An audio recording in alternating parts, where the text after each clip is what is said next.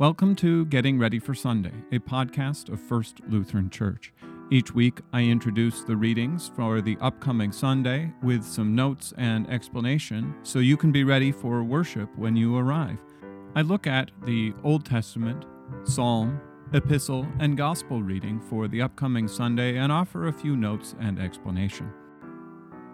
The Psalm for Sunday, December 3rd, 2023, is Psalm 80, verses 1 through 7. Give ear, O shepherd of Israel, you who lead Joseph like a flock. You who are enthroned upon the cherubim, shine forth. Before Ephraim and Benjamin and Manasseh, stir up your might and come to save us. Restore us, O God, let your face shine, that we may be saved.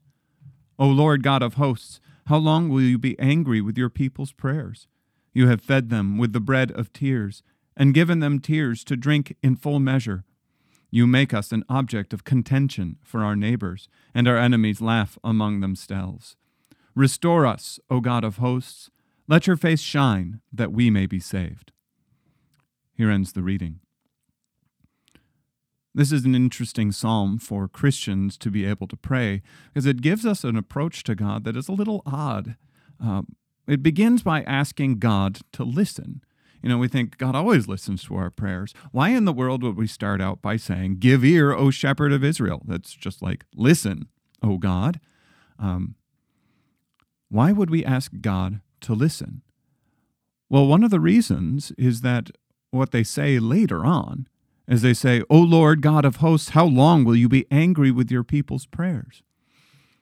So you can talk about God hearing our prayers in sort of two ways.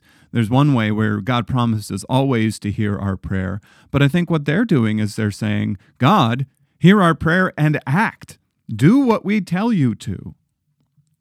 Now, for them, the problem is, is a big deal.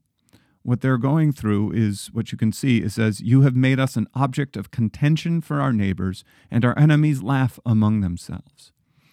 This this for ancient Israel would have been uh, a series of likely military defeats, disasters, problems, all sorts of bad things that are going on in the nation of Israel during the time of one of their kings. As we remember, you always need to remember, God's promises to the nation of Israel in the Old Testament were different than God's promises to the church. God had promised that if they followed him, things would go well for them that they would be safe, they would find rest, they would have food, they would be wealthy, and God would protect them from their enemies. That's very different from the promise that God gives to his church, is that we do not have the promise of wealth and happiness and, and uh, a peaceful life, but they did. And so when enemies would attack them, come from outside, they would go up and they would say, Oh God, come on. Like, Come through on your promises. You said you would save us. You chose us. And so they're crying out, How long will you be angry with your people's prayers? So that's why God, uh, they start out with this prayer give ear, listen. And it finally says, Stir up your might and come to save us. Now, if you look at the book of Judges, you've got all sorts of things where, where this would happen, where uh, the people would sin, they would forget God, worship false idols, and then an army would come in. And those who, the remnant who remained faithful, they would cry out under this oppression because even the faithful ones would suffer under the oppression caused by the unfaithful people who worship false gods. So they would cry out, Restore us, O God, let your face shine that we may be saved.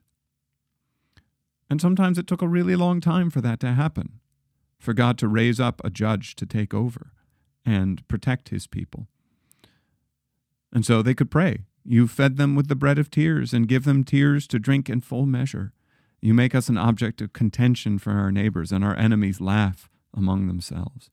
Restore us, was the prayer. O God of hosts, let your face shine that we may be saved.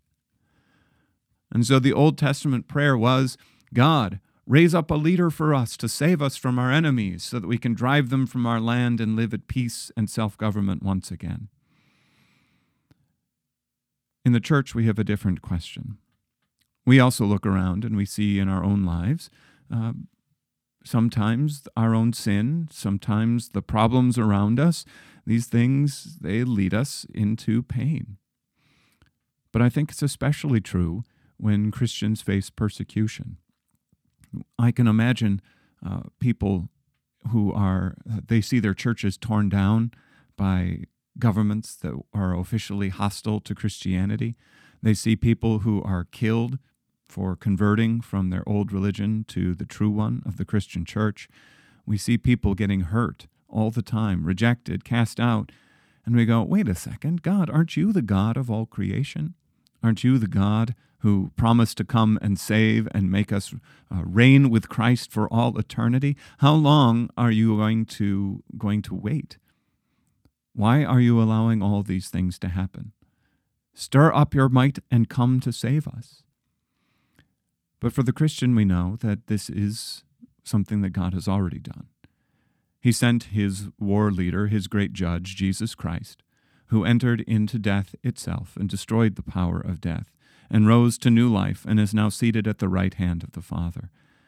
And for us, we just have to wait until God decides to come back and raise us all from the dead and give us eternal life.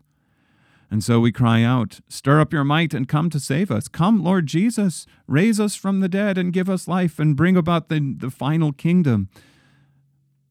But until then, we often end up being fed with the bread of tears and tears to drink in full measure as we wait for that day.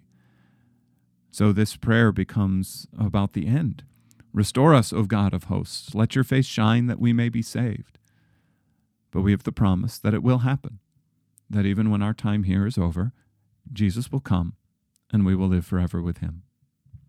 That's all I have for today. We'll see you on Sunday. Bye.